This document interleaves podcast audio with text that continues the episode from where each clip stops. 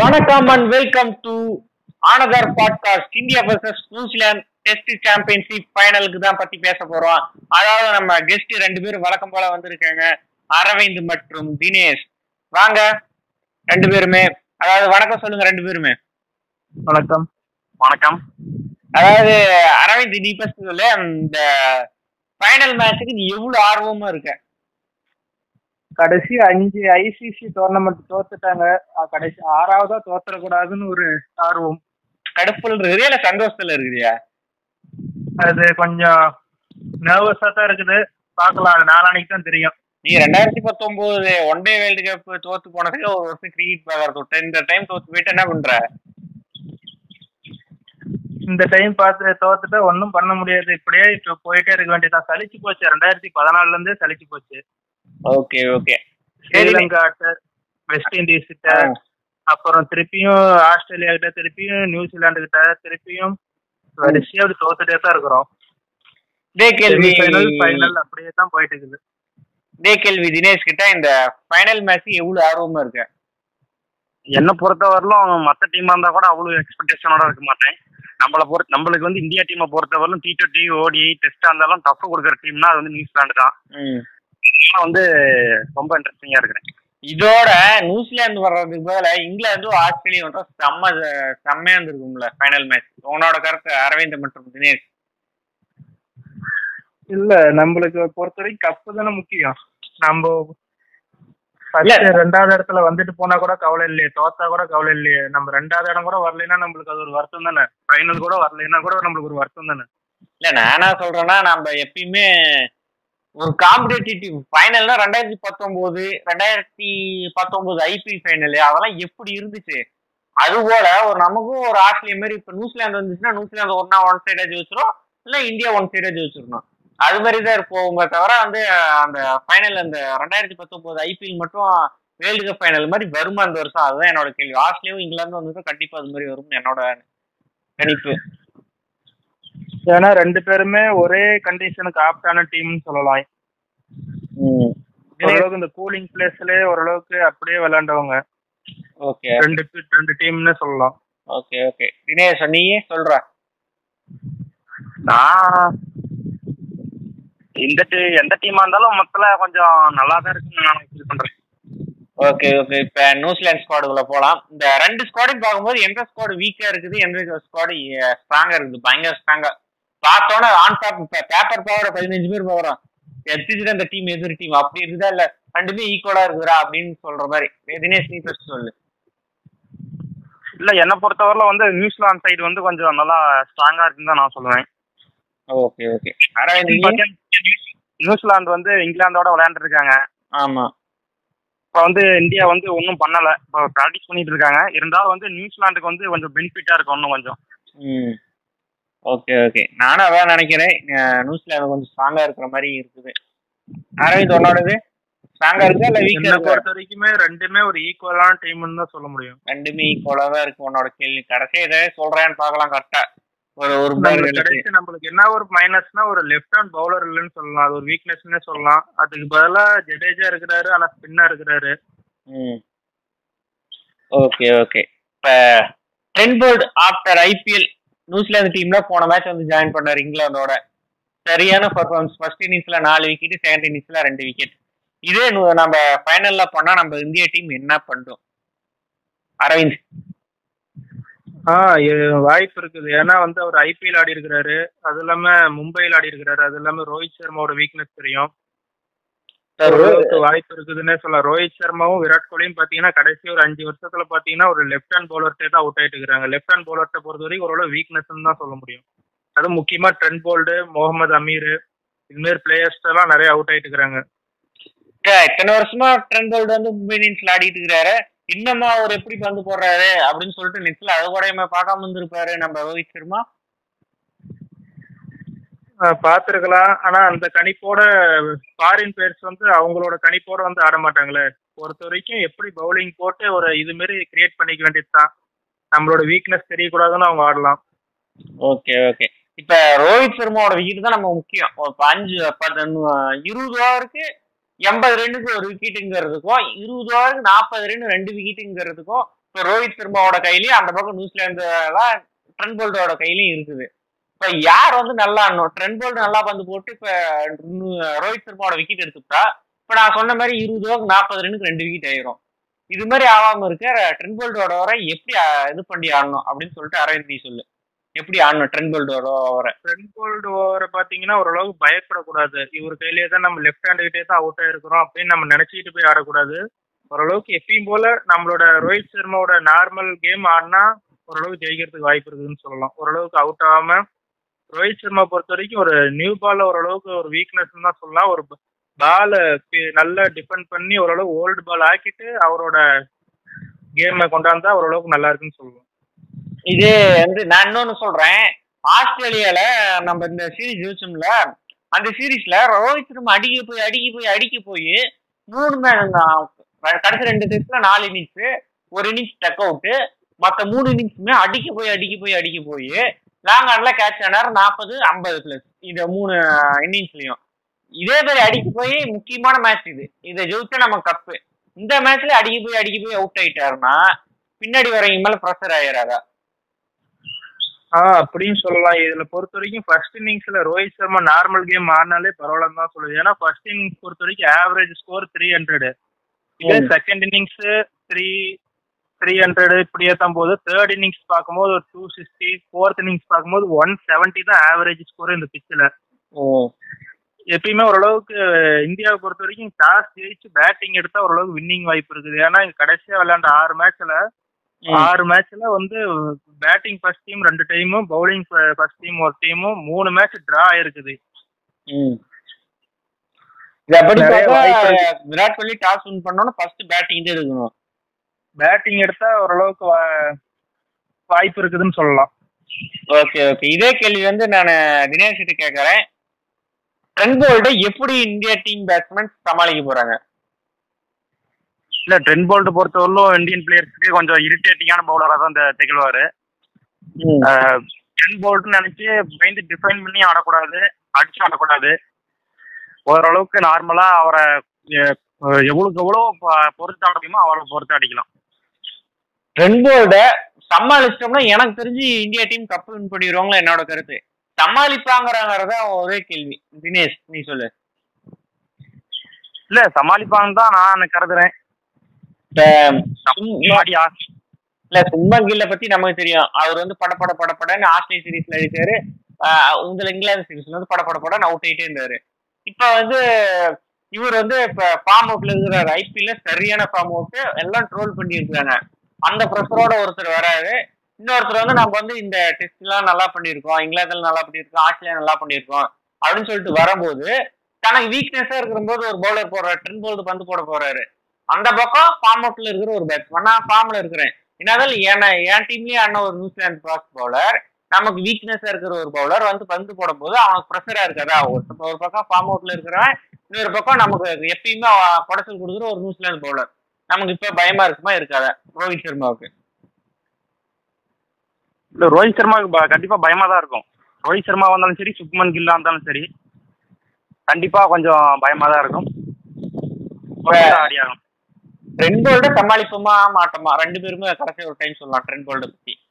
இல்ல சமாளிச்சே தான் ஆடி ஆகணும். ஏன்னா வந்து சுக்மன் கில்ல பொறுத்தவரையிலும் மயங்க அருவால் கூட போடாம சுக்மன் கில்ல போட்டிருக்காங்க. அதனால ஃபைனல்ல போட்டிருக்காங்க. அதை புரிஞ்சுக்கிட்டு பொறுத்தான்னா கொஞ்சம் நல்லா இருக்கும் ஓகே ஓகே. நம்ம இப்ப ட்ரெண்ட் போல்ட பத்தி இவ்வளவு நேரம் பேசுறோம். நம்ம டீம் சவுதியை பத்தி கொஞ்ச நேரம் பேசலாம். ஐபிஎல்ல பார்த்து நிறைய பேர் வந்து ஓ டீம் சவுதி இருக்கிறானா? அப்ப பத்து ஓவருக்கு நூறு ரன் அடிச்சுக்கலாம் அப்படின்னு சொல்லிட்டு நிறைய பேர் யோசிக்கலாம். டீம் சவுதி எவ்வளவு பெரிய டெஸ்ட் பவுலர்னு நமக்குலாம் தெரியும். ஆனா அவர் வந்து டெஸ்ட்ல வந்து ஆறுநூறு பிளஸ் விக்கெட் என்னமோ எடுத்து வச்சிருக்கிறாரு. இப்ப வந்து இவர் வந்து எப்படி நம்ம பேட்ஸ்மேன் சமாளிப்பேன்? ஆனா போன டெஸ்ட் மேட்ச் இங்கிலாந்தோட கடைசி டெஸ்ட் மேட்ச்ல ஒரு பேட்ஸ்மேனுக்கு சரியான ஒரு பால் போட்டு அவுட் எடுத்தாரு. அந்த பால் எப்ப வேணாலும் ரிசர்வ் பண்றதுக்கு சடேஜாவுக்கும் வரலாம். அரவிந்த் நீ சொல்லு. ஆ வர்றதுக்கான வாய்ப்பு இருக்குது. ஏன்னா இன்ஸ்விங் பால்ல தான் இந்தியன் பவுலர்ஸ் தான் நிறைய பேர் வந்து இந்தியன் பேட்ஸ்மேன் நிறைய பேர் தருமாறிட்டு இருக்கிறாங்க. அதுல முக்கியமா ரோஹித் முக்கியமா வந்து புஜாரா ரகானே ஓரளவுக்கு நிறைய டைம் அவுட் ஆயிருக்கிறாங்க இன்ஸ்விங் பால்கிட்ட இதெல்லாம் பேட் கமின்ஸ் நேத்தன் லைன் பாத்தீங்கன்னா நேத்தன் லைன் வந்து பால் ஆஃப் ஸ்பின் போடும்போது நிறைய டைம் உள்ள வந்து அவுட் ஆயிருக்கிறாங்க. பண்ட் ஆகட்டும் செட்டிஸ்வர் புஜாரா ஆகட்டும் ரகானே ஆகட்டும் நிறைய டைம் அவுட் ஆயிருக்கிறாங்கன்னு சொல்லலாம். இதில் நான் என்ன சொல்றேன்னா சுண்ணம் கீழ கில்ல தவிர உங்களுக்கு எல்லாருமே இன்ஸ்விங் வீக்குன்னு எனக்கு இந்தியா டீம்ல இந்த பண்ட்டுக்கு முன்னாடி வர நாலு பேர் வர்றாங்களே விராட் கோலி ரோஹித் சர்மா புஜாரா அவர் வந்து ரகானே நாலு பேருமே இன்ஸ்விங் வீக்கு தான். இப்போ அவங்க ட்ரெண்ட் போல்டி டீம் சவுதி சமாளிக்கணும். நீங்க ரெண்டு பேரும் எப்படி சமாளிக்க போறாங்கிறதா நம்மளோட கேள்வியே. இப்போ அதான் உங்கள்கிட்ட இருந்து நான் பதில் கேட்கறேன் எப்படி சமாளிக்க போறாங்க டீம் சவுதிய அப்படின்னு சொல்லிட்டு. அதுக்கு பாத்தீங்கன்னா புஜாராவும் ரகானே ஓரளவுக்கு பாலை வந்து எவ்வளவு எவ்வளவு பழத்தாக்க முடியுமோ அவ்வளோக்கு அவ்வளோ டிஃபெண்ட் பண்ணி பாலை பழத்தாக்கிட்டு அப்புறமா பண்ட்டும் ஜடேஜாவும் வரும்போது ஓரளவுக்கு அட்டாக் பண்ணா ஓரளவுக்கு நல்லா இருக்குன்னு சொல்லலாம். இந்த பிச்சில் பார்த்தீங்கன்னா மொதல் மூணு நாள் வந்து பவுலிங்க்கு வந்து முக்கியத்துவமானது அதெல்லாம் பவுன்ஸ் பிச்சு நல்ல ஸ்விங் இருக்கிற பிச்சு பேஸ் எல்லாமே இருக்கக்கூடிய பிச்சு நார்மல் கண்டிஷன்லயே இங்கிலாந்துலயும் நியூசிலாந்துலயும் ட்ரெண்ட் போல்டையும் டீம் சவுதியும் அடிச்சுக்க முடியாது நாற்பது பெர்சன்ட் மழை வருதுன்னு சொல்லியிருக்காங்க. ஃப்ரெஷ்ஷா பவுலர் இருப்பாங்க. ரெண்டு ஓவர் போட்டா இரு ஒரு சீசன்ல பதினஞ்சு ஓவர் நடக்குது. மறுபடியும் மழை வருது. நிக்குது. மறுபடியும் பதினஞ்சு ஓவர் போடுறாங்கன்னா bowler Trent Boult Tim Southee ஃப்ரெஷ்ஷாவே தான் இருப்பாங்க. அவங்களுக்கு டயர்டாவே ஆகாது. அவங்க ரெண்டு பேர் போட்டாங்கன்னா முப்பது ஓவர் தொடர்ந்து பதினஞ்சு பதினஞ்சு ஆளுக்கு பதினஞ்சு பேர் போட்டாலும் இந்தியா ஆல் அவுட் ஆகுங்கிறது என்னோட கணிப்பு. அது மாதிரி இருக்கும்போது இவங்க ரெண்டு பேரையும் சமாளிக்கிறதுக்கு வேற வழியே இல்லையா? நம்ம நான் என்னோட அட்டாக் என்ன என்ன நானா பாயிண்ட் இதுல சொல்றேன்னா அடிக்க போயிட்டா விக்கெட் போகாது. எட்ஜ் ஆகி போர் தான் போவோம். உங்களோட கருத்து இதுல என்ன? நீங்க சொல்லுங்க பார்க்கலாம் இது வந்து ஒரு பவுன்ஸ் பிச்சு தான். அதுவும் வாய்ப்பு இருக்குது. ரோஹித் சர்மா மாதிரி பவுலர்லாம் கொஞ்சம் அட்டாக் பண்ணா வந்து எஜ்ஐ ஃபோர் போறதுக்கான வாய்ப்பு இருக்குது. சுப்மன் கில்லுக்கும் பாத்தீங்கன்னா ஓரளவுக்கு ஹைட் இருக்குது. அதுக்கு தகுந்த மாதிரி அவுட் ஆகிறதுக்கு வாய்ப்பு இல்லைன்னு தான் சொல்லணும். இதே தினேஷ் நீ சொல்லு. நானும் அதே தான் ஒத்துக்கிறேன் ட்ரெண்ட் போல்டை விட சவுத்தி அடிச்சாருன்னா கொஞ்சம் நல்லா பெட்டரா இருக்குன்னு நினைக்கிறேன். சவுதியும் ட்ரெண்ட் போல சமாளிக்கணும் நம்ம. அதான் ஃபர்ஸ்ட் இதே நான் இன்னொரு கேள்வி. மேட் ஹென்றி யாருமே அவ்வளவு சீக்கிரத்துல மேட் ஹென்ரியை மறக்க மாட்டாங்க. ரெண்டாயிரத்தி பத்தொன்பது வேர்ல்டு கப் செமிஃபைனல் நமக்கு வில்லனே முக்கிய வில்லனே மேட் ஹென்றி தான். மேட் ஹென்றி வந்து மறுபடியும் விராட் கோலி எல்பிடபிள்யூ அப்புறம் தினேஷ் கார்த்தி கேட்ச் அப்புறம் கேஎல் ராகுல் கேட்ச் எல்லாம் இருக்கு. முக்கிய வில்லனே அப்ப வந்து மேட் ஹென்றி தான். மறுபடியும் டீமுக்குள்ள வந்திருக்கிறாரு. இந்தியா அது இந்தியானா வந்துடுறாங்க Matt Henry Neil Wagner Trent Boult எல்லாம் வந்துடுறாங்க இந்தியாவை சோழி முடிக்கணும்னாவே. இப்ப என்ன பண்றது? ஆல்ரெடி நாம வந்து டீம் சவுதி ட்ரெண்ட் போல்ட்டையும் ஆடுறதுக்கே பேசிட்டு இருக்கிற பதினஞ்சு நிமிஷமா? இப்ப நம்ம மேட் ஹென்றி சேர்ந்தாங்கன்னா எப்படி ஆடுறது? உங்களோட கேள்வி என்னோட கேள்வி அது பதில் சொல்லுங்க அரவிந்த் மற்றும் தினேஷ். மேட் ஹென்ரி பொறுத்த வரைக்கும் பாத்தீங்கன்னா அவரும் ஒரு ஸ்விங் பவுலர் தான் சொல்லணும். Bowler. இப்ப கடைசியா இங்கிலாந்துகிட்டே பாத்தீங்கன்னா நிறைய ஸ்விங் போட்டு இன் ஸ்விங் போட்டு அவுட் எடுத்திருக்காரு ம். இங்கிலாந்து பிச்சை பொறுத்த வரைக்கும் மற்ற பிச்சுனா ஓரளவுக்கு மேட் என்ட்ரி ஓரளவுக்கு அடிச்சாடலாம். மேட் என்ட்ரி பொறுத்த வரைக்கும் அந்த அளவு இம்பார்ட்டன்டான பவுலரா எனக்கு தெரியல. எனக்கு பொறுத்த வரைக்கும் கைல் ஜெமிசன் ட்ரெண்ட் போல்டு ரெண்டுமே ஓரளவுக்கு வாய்ப்பு இருக்குன்னு தான் சொல்லலாம். நான் இ- நான் மேட்ச் என்ட்ரி உள்ள போடாம போடலைங்கலாம் சொல்லல. என்னோட கேள்வி வந்து ஒருவேளை வேர்ல்டு கப் ரெண்டாயிரத்தி பத்தொன்பது பார்த்துட்டு மேட்ச் என்ட்ரி போட்டா நமக்கு இந்தியா வந்து எடுத்துடலாம்டா அப்படின்னு சொல்லிட்டு வில்லியம்சனுக்கு ஏதோ ஒரு மூலையில யோசனை வந்து அவனை போட்டு அவனை அதே மாதிரி பெர்ஃபார்ம் பண்ணிட்டானா? அப்படின்னா என்ன கே- அதுக்கு தான் நான் கேட்கறேன் உங்ககிட்ட. அதுக்கு வந்து இந்தியா வந்து நம்ம அதை மறந்துட்டு ஆடணும்னு சொல்லணும். அந்த மேட்ச் மறந்துட்டு நம்ம வந்து ஒரு புதுசா ஒரு டெஸ்ட் மேட்ச் ஆடுறோம். நம்ம ஒரு டெஸ்ட் ஐசிசி சாம்பியன்ஸ் ட்ராஃபி ஆடுறோம் அப்படின்னு நினைச்சிட்டு ஆடினா இல்ல தப்பு ஒரு பிரச்சனையும் இல்லை. நம்ம அப்ப விக்கெட் எடுத்தாரு ஒன் டேல விக்கெட் எடுத்தாரு அதே மாதிரி டெஸ்ட்லயும் வந்து விக்கெட் எடுப்பாருன்னு நினைச்சிட்டு அதே மாதிரி பண்ணா நம்ம இந்தியா தோக்கறதுக்கான வாய்ப்பு நிறையவே இருக்குது. ஏன்னா ட்ரெண்ட் போல்ட் ஒரு பக்கம் பாய்ந்து அப்புறமா விராட் கோலி வந்து டீம் சோதிட்டு நிறைய டைம் அவுட் ஆயிருக்கிறாரு. அது மாதிரி நிறைய time out நம்ம ஆயிருக்கிறாரு. நினைச்சிட்டு நிறைய முறை அவுட் ஆயிருக்கிறாரு இன்ஸ்விங் பால்ல டெஸ்ட்ல சொல்றேன். ஒன் டேல ஓரளவுக்கு நின்று ஆடிடுறாரு. ஒன் டேல பொறுத்த வரைக்கும் லெக் ஸ்பின்னர் கொண்டாந்தாலே மேட்ச் முடிச்சிடுறாங்க விராட் கோலி இப்ப. இந்த நியூசிலாந்து டீம்ல நமக்கு இன்னொரு ரெண்டு பிளஸ் என்னன்னா ஸ்டாட்னருக்கு கரெக்டா கடைசி நேத்து வந்து இன்ஜுரி அவர் ரூல்ட் அவுட் இஸ்டோதி இவங்க கூட்டிட்டு வரல. லாக்கி ஃபெர்கசன் அந்த டீம் சேர்த்தல இவங்க மூணு பேர் இல்லாத நமக்கு பிளஸ் ஏன்னா லெக் ஸ்பின்னுக்கு நம்ம டீம்ல இருக்கிறவங்க வீக்னஸ் லெஃப்ட் ஆர்ம் ஸ்பின்னருக்கு வீக்னஸ் நூத்தம்பது நூத்தம்பத்தஞ்சு போடுற ஒரே பவுலர் நியூசிலாந்துல லாக்கி ஃபெர்கசன் அவனை கூப்பிட்டு வரல. இப்ப நமக்கு வந்து அதுல மூணு பிளஸ்னாலும் இங்கிலாந்து கண்டிஸ்ல பந்து ஸ்விங் தான் அதுக்கு த- தகுதியான மூணு பவுலர் வச்சிருக்கிறான்ல. இவங்களை சமாளிக்கிறது ஈஸியா கஷ்டமா? அதான். சமாளிக்கிறது ரொம்ப கஷ்டம்னு சொ- ரொம்ப கஷ்டம் இந்தியா. அதான் சொல்றேன் முதல்ல பொறுத்த வரைக்கும் ஸ்டார்டிங் வந்து ஒரு மூணு நாள் வந்து ஃபாஸ்ட் பவுலருக்கு வந்து ஒரு ஆப்டான நாள். அதனால வந்து நம்ம ஒரு மூணு நாளுமே வந்து முடிஞ்ச அளவுக்கு பாலை பழசாக்கணும். அட்டாக்கிங்னா இப்படி ஒரு ஓவருக்கு ரொம்ப அட்டாக் பண்ணாம ஒரு மூணு ரன் நாலு ரன் இப்படி வந்தாலே போதும். இதே இது தினேஷ். அப்படி இல்லாம ஒரு நூறு ரன்னுக்கு முத ஒரு நூறு ரன்னுக்கு விக்கெட் இல்லாம ஆடிட்டாலே அதுக்கப்புறமே ஒன்றும் பிரச்சனை இல்லைன்னே சொல்லலாம். ஓகே அடுத்து தினேஷ் கிட்ட இதே கேட்குறேன் இந்த இது மேட் கண்ட்ரி நம்ம ட்ரென்போலி சவுதி சமாளிக்கிறது இப்படி பண்றோமா? மேட் கண்ட்ரி எப்படி சமாளிக்கிறது? இல்ல இல்ல மேட்ச் என்ட்ரி பொறுத்தவரை நம்ம வந்து எல்லா பவுலருமே டஃப் டஃப்னா அப்புறம் எந்த பவுலர் தான் நம்ம அட்டாக் பண்ணி ஆட முடியும்? இந்தியாவுக்கு வீக்னஸ் இருக்கிற பவுலராவே இவங்க கரெக்டா எடுத்து வச்சிருக்காங்களா இதுல எடுத்து வச்சிருந்தாலும் இந்த இந்த பவுலர்ல யார் கொஞ்சம் கொஞ்சம் லூஸ் பாலா போடுறாங்களோ அவங்க கரெக்டா கணிச்சு ஆடுன்னு தான் என்னோட கணிப்பு. எனக்கு தெரிஞ்சு இந்த லைன் அப்லயே லூஸ் பவுலர் போடுறது கைல் ஜிமிசனும் நீல் வேல்கனரும். ஏன்னா நீல் வேல்கனர் கிட்ட ஸ்விங் கிடையாது. அந்த பாடி லைனர் டக் அந்த ஸ்மித்துக்கு போட்டு போட்டு விக்கெட் எடுத்த லைனர் தான். அந்த லென்ஸே தான் நானும் கடைசி ரெண்டு டெஸ்ட்டும் பார்க்குறேன். அந்த பால் மட்டுமே தான் போடுறாரு. ஜெபிசன் வந்து ஆறு பால் வெளியே போடுறாரு. அடுத்த ஓவர் ரெண்டாவது ஓவர்ல ஃபர்ஸ்ட் பால் உள்ள கொண்டு வந்து விக்கெட் எடுக்கிறாரு. இத ரெண்டு பேரும் இவங்க ரெண்டு பேரும் எப்படி அணுகணும் நம்ம Indian team batsman Virat Kohli வந்து அவர் இதுல ஆடி இருக்கிறாரு. பெங்களூர்ல வந்து இந்த டைம் ஐபிஎல் ஆடி இருக்கிறாரு. அப்ப அவரோட வீக்னஸ் அவரோட பிச்சில் நெட்ல நல்லா ஆடி இருப்பாரு. ஓரளவுக்கு எப்படின்னு கணிச்சிருக்கலாம். அது வந்து அவருக்கு வந்து பவுலிங் எல்லாம் அந்த அளவுக்கு பிளஸ் இல்ல. அவரோட ஹைட் வந்து அவருக்கு ஒரு பெரிய பிளஸ்னே சொல்லலாம். ஏன்னா அவரோட ஹைட்ல இருந்து பாலை எப்படி கொண்டாடுறது? ஈஸியா வந்து உள்ள பவுன்ஸ் யாக்கர் அது மாதிரி போடக்கூடிய ஒரு பவுலர் அந்த அளவு ஸ்பீடு இல்லைன்னு ஸ்பீடு இல்ல அந்த அளவு. ஒரு ஒன் தேர்ட்டி போடுற பவுலர் தான். அந்த அளவு ஹைட் இருக்குது. ஹைட் வந்து ஒரு பெரிய பிளஸ்னே சொல்லலாம். அவருக்கு. Okay okay. தினேஷ் நீ சொல்ற கைல் ஜேமிஸ்லாம் நம்ம எப்படி சமாளிக்கலாம்? இல்ல என்னை பொறுத்தவரையிலும் ஒரு ஓவர் ஃபுல்லாவே பார்த்துட்டு எப்படி போறான்னு பார்த்து டிஃபைன் பண்ணி பார்த்துட்டு அதுக்கப்புறம் அட்டாக் பண்ணலாங்கிறது தான் And நமக்கு எல்லாத்துக்குமே தெரியும் ரெண்டாயிரத்தி பத்தொன்பது நினைக்கிறேன். பத்தொன்பதுல India versus New Zealand series தோத்ததுக்கு முக்கிய காரணம் கைல் ஜேமிசன் ரெண்டாயிரத்தி பதினெட்டுல நம்ம இங்கிலாந்துல தோத்ததுக்கு காரணம் சாம் கரன் இதே மாதிரி இந்த இது அவங்க ரெண்டு பேரும் ஒரே ரேஞ்சில் இருக்கிற ஆல்ரவுண்டர் தான். பந்து பட்டா சிக்ஸ் அடிப்பாங்க பந்து பயங்கரமா ஸ்விங் பண்ணுவாங்க ஏன் நம்ம இது மாதிரி இருக்கிற ஆல்ரவுண்டர் கிட்ட நம்ம எப்பயுமே சீரீஸே கோட்டை விட்டுட்டு வரோம். இந்த ஒரு மேட்ச் தான் இருக்குது. எப்படி நம்ம கைல் ஜேமிஸ் சமாளிக்க போறோம்? எல் ஜெமிசன் எனக்கு வந்து அந்த அளவு இது இல்ல. ஸ்டார்டிங் பாத்தீங்கன்னா ட்ரெண்ட் போல்டோ ஒரு லெஃப்ட் ஒரு ரைட் வச்சு ஆரம்பிப்ப ஆரம்பிக்கலாம்னு தோணுது. ஏன்னா வந்து லெஃப்ட் அண்ட் ரைட் காம்பினேஷன் கொண்டாடுறதுக்கு வாய்ப்பு இருக்குது. ஒரு ரோஹித் சர்மாவுக்கு ஒரு ரோஹித் சர்மா வந்து எப்பயுமே ஓரளவுக்கு லெஃப்ட் ஹேண்ட் இதாகிறதுனால சுக்மன் கில் பாத்தீங்கன்னா ஒரு லெஃப்ட் ஹேண்ட் ஓரளவுக்கு நல்லாவே ஆடி இருக்கிறாரு. Okay okay.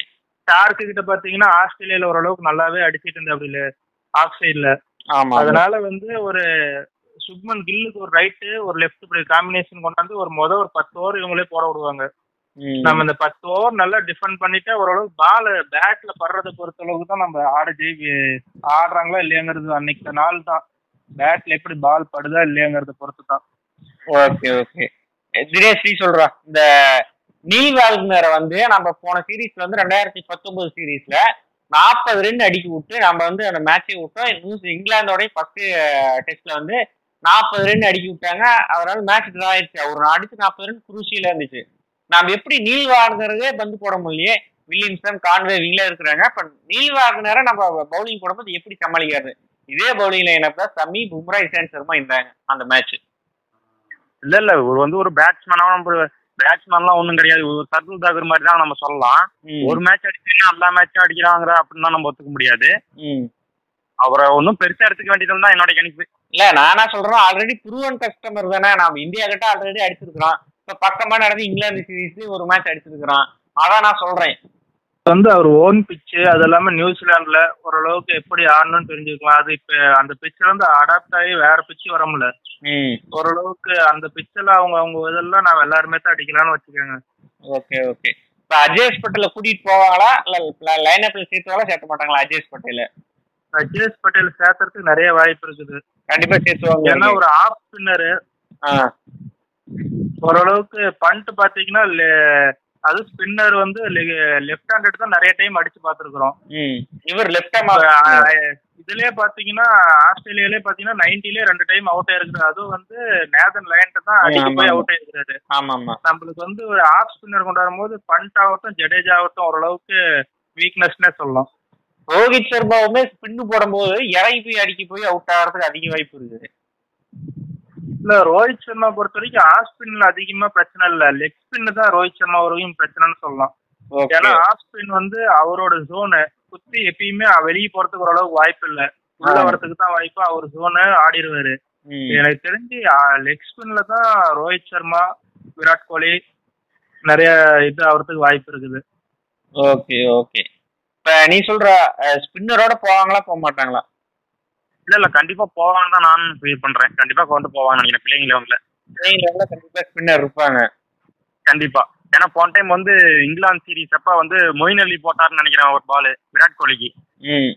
அடில் ரஷீதும் தான் அந்த மேட்ச் இல்ல மொயின் அலி ஒரு பால் போட்டு விக்கெட் எப்படி விழுந்துச்சுன்னே தெரியல இல்ல. நான் சுத்தி உள்ள போவும் அடில் ரஷீத் வந்து ரைடுல பந்து போட்டு அதை போய் அடிக்கும் அந்த பால் அதனால தான் நடந்துச்சு. எனக்கு தெரிஞ்சு கொண்டு போறதுக்கு வாய்ப்பு இருக்கு. இருக்கு. ஓகே இப்ப நம்ம வந்து பேட்டிங் டைம் போவோம். நம்ம டிவன் கான்வேவை ரீசெண்ட் டைம்ஸ்ல பார்த்துட்டே இருக்கிறோம். இப்ப டுவெண்ட்டி டுவெண்ட்டிஸ்ல அடிச்சாரு. என்னடா இப்ப இப்படி அடிக்கிறான்? ஐபிஎல்ல யாரும் எடுக்கலையே அப்படின்னு சொல்லிட்டு பேசியிருந்தாங்க. இப்போ ஃபர்ஸ்ட் மேட்ச் இரநூறு செகண்ட் மேட்ச் வந்து எண்பது. ஆனா செகண்ட் இன்னிங்ஸ்ல ரெண்டு மேட்ச்சுமே அடிக்கல. இது இதே மாதிரி வந்து இந்த பிச்சில் நடக்கிறதுக்கு வாய்ப்பு இருக்குது. ஏன்னா இந்த பிச்சில் first இன்னிங்ஸ்ல average score three hundred second இன்னிங்ஸ்ல three hundred twenty four அப்படியே தேர்ட் ஃபோர்த் இன்னிங்ஸ் போகும்போது அப்படியே இரநூத்தி எண்பது நூ ஃபோர்த் இன்னிங்ஸ் எல்லாம் பார்க்கும்போது ஒன் எயிட்டி தான் ஆவரேஜ் ஸ்கோர் இந்த பிச்சில் எப்பயும் போல ஃபர்ஸ்ட் இன்னிங்ஸ்ல அடிக்கிறதுக்கு வாய்ப்பு இருக்குது. இப்ப வந்து கான்வே ஃபர்ஸ்ட் இன்னிங்ஸ்ல அடிப்பாங்கறீங்க ரெண்டு பேருமே. நீ சொல்றா? இல்ல இல்ல அடிப்பாங்க. நானும் அதே தான் வச்சுக்கிறேன் இல்ல நான் என்ன சொல்றேன்னா கான்வே வந்துட்டு ஃபர்ஸ்ட் இன்னிங்ஸ்ல அடிச்சிடுறாரு. ஃபர்ஸ்ட் மேட்சும் இரநூறு அடிச்சாரு அதுக்கு மேட்ச் எண்பது ரன் அடிச்சாரு. ஆனா செகண்ட் இன்னிங்ஸ்ல அவங்க பர்ஃபார்மன்ஸ் இல்லை இந்த பிச்சும் நீ சொல்ற மாதிரி ஃபர்ஸ்ட் ஹாஃப்ல ஆவரேஜ் வந்து முந்நூறு ரன் இருக்குதுங்கிற. இப்ப கான்வேக்கு ஏத்த பிச் மாதிரி ஆயிடுச்சுல்ல. ஆ கான்வேக்கு ஃபர்ஸ்ட் ஹாஃப் அது இல்லாம செகண்ட் ஹாஃப் ரெண்டுமே first innings second inning first innings அவருக்கு ஏத்த பிச்சு ஓகே இப்ப கான்வேக்கு வந்து ஆ சொல்லு. அதே மாதிரி நம்ம வந்து நியூசிலாந்து எவ்வளவு ஸ்ட்ராங்கிற பத்தி அந்த பிளேயரை பத்தி தான் பேசிட்டு இருக்கோம். நம்ம பக்கம் பவுலர் ஒன்றும் அவ்வளோ ஒன்றும் மொக்கையாலாம் இல்லைல்ல. அது நம்ம அடுத்து பேசுவோம் நியூசிலாந்து டீம் பேசிட்டு வருவோம். இப்போ நம்ம வந்து எல்லாருமே என்ன சொல்றோம்னா நம்ம பவுலர்ஸும் சரி மேலே இருக்கிற கோச்சிங் ஸ்டாஃப்ஸும் சரி ரசிகர்களும் சரி ராஸ் டெய்லரு கெயின் வில்லியம்சனை எப்படி பார்த்துக்கணும்? அவங்க எப்படி அவுட் எடுக்க போறோம்னு சொல்லிட்டு பேசிட்டு இருக்க நம்ம நமக்கு டீவா அந்த கான்வே அப்புறமேட்டுக்கு வந்து டாம்லரம் ஹென்ரி நிக்கோல்ஸ் இவங்க மாதிரி ஒரு பிளேயர் இருக்கும்போது நமக்கு அச்சுறுத்தலாம் இல்லை. நம்ம எல்லாருமே டாப்ல இருக்கிற ரெண்டு பேர்த்தையும் மட்டும் தான் பேசுறோம். ஆனா கன்சிஸ்டண்டா இவங்க ஆடிட்டு வராங்களா டாம்லதமும் டிவன் கான்வேவும் உங்களோட கருத்துக்கள் என்ன?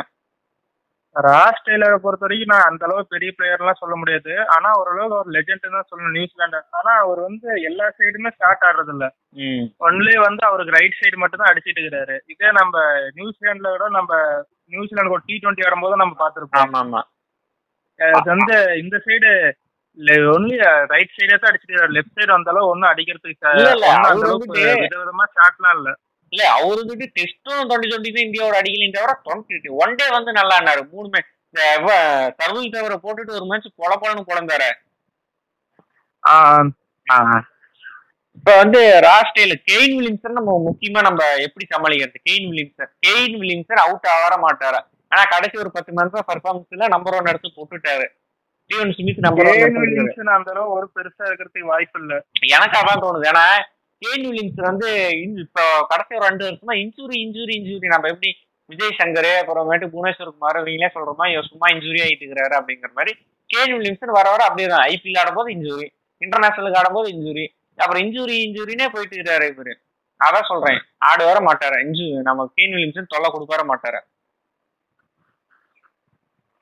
பேட்டிங் பேட்டிங்ல எந்த அளவுக்கு தொந்தரவு கொடுக்குறா இல்லையான்னு தெரியல. கேப்டன்சி பொறுத்தவரையிலும் ரொம்ப பிரமாதமா பண்ணுவார் தான் என்னோட. கேப்டன்சி வந்து டோனி மாதிரி கொண்டு வந்துறாங்க டோனி வந்து ஐசிசி கப் அடிச்சிட்டாரு. வில்லியம்சன் ஐசிசி கப் அடிக்கிறது எவ்வளவு வாய்ப்பு இருக்குது? ஃபர்ஸ்ட் கப் அடிப்பார மாட்டாரா? ஒரு வாய்ப்பு வந்து ரெண்டா பக்கமும் இருக்குன்னு தான் சொல்லணும். இல்ல ஏன்னா அவரும் அடிப்பாரான்னு சொல்றேன். தான். அவரும் விராட் கோலி மாதிரியே தான். அவரும் அவருக்கும் வந்து செமிஃபைனல் ஃபைனல் அதே மாதிரி தான் தோத்துட்டு இருக்காங்க. இல்ல வில்லியம்சன் அடிப்பார மாட்டாராங்கிறதான் கேள்வி. வில்லியம்சன் எனக்கு தெரிஞ்சு அடிக்க வாய்ப்பு இல்லைன்னு தான் சொல்லணும். வில்லியம்சன் அடிக்க வாய்ப்பு இல்ல. நம்ம இப்ப வந்து பார்த்தோம் பிஜே வால்டிங்க்கு இது வந்து கடைசி சீரிஸ் கடைசி மேட்ச் வந்து இன்டர்நேஷனல் கேட்டல விளையாட போற. போகும்போது நான் இப்ப ரிட்டையர்மெண்ட் அறிவிக்கிறேன்டா அப்படின்னு சொல்லிட்டு சங்ககரா மாதிரி ஜெயவர்தனை மாதிரி சதா அடிச்சுட்டு போயிட்டாவோ? இல்ல சேவாக் மாதிரி சதா அடிச்சுட்டு போயிட்டாவோ? என்ன பண்ணுவீங்க? இந்த மேட்ச் நம்ம கை விட்டு போயிடும் ஃபர்ஸ்ட் இன்னிங்ஸ்ல ஒரு நானூத்தி ஐம்பது ரன் அடிச்சிட்டா வால்டிங் பெஸ்ட் பேட்டிங் அடி.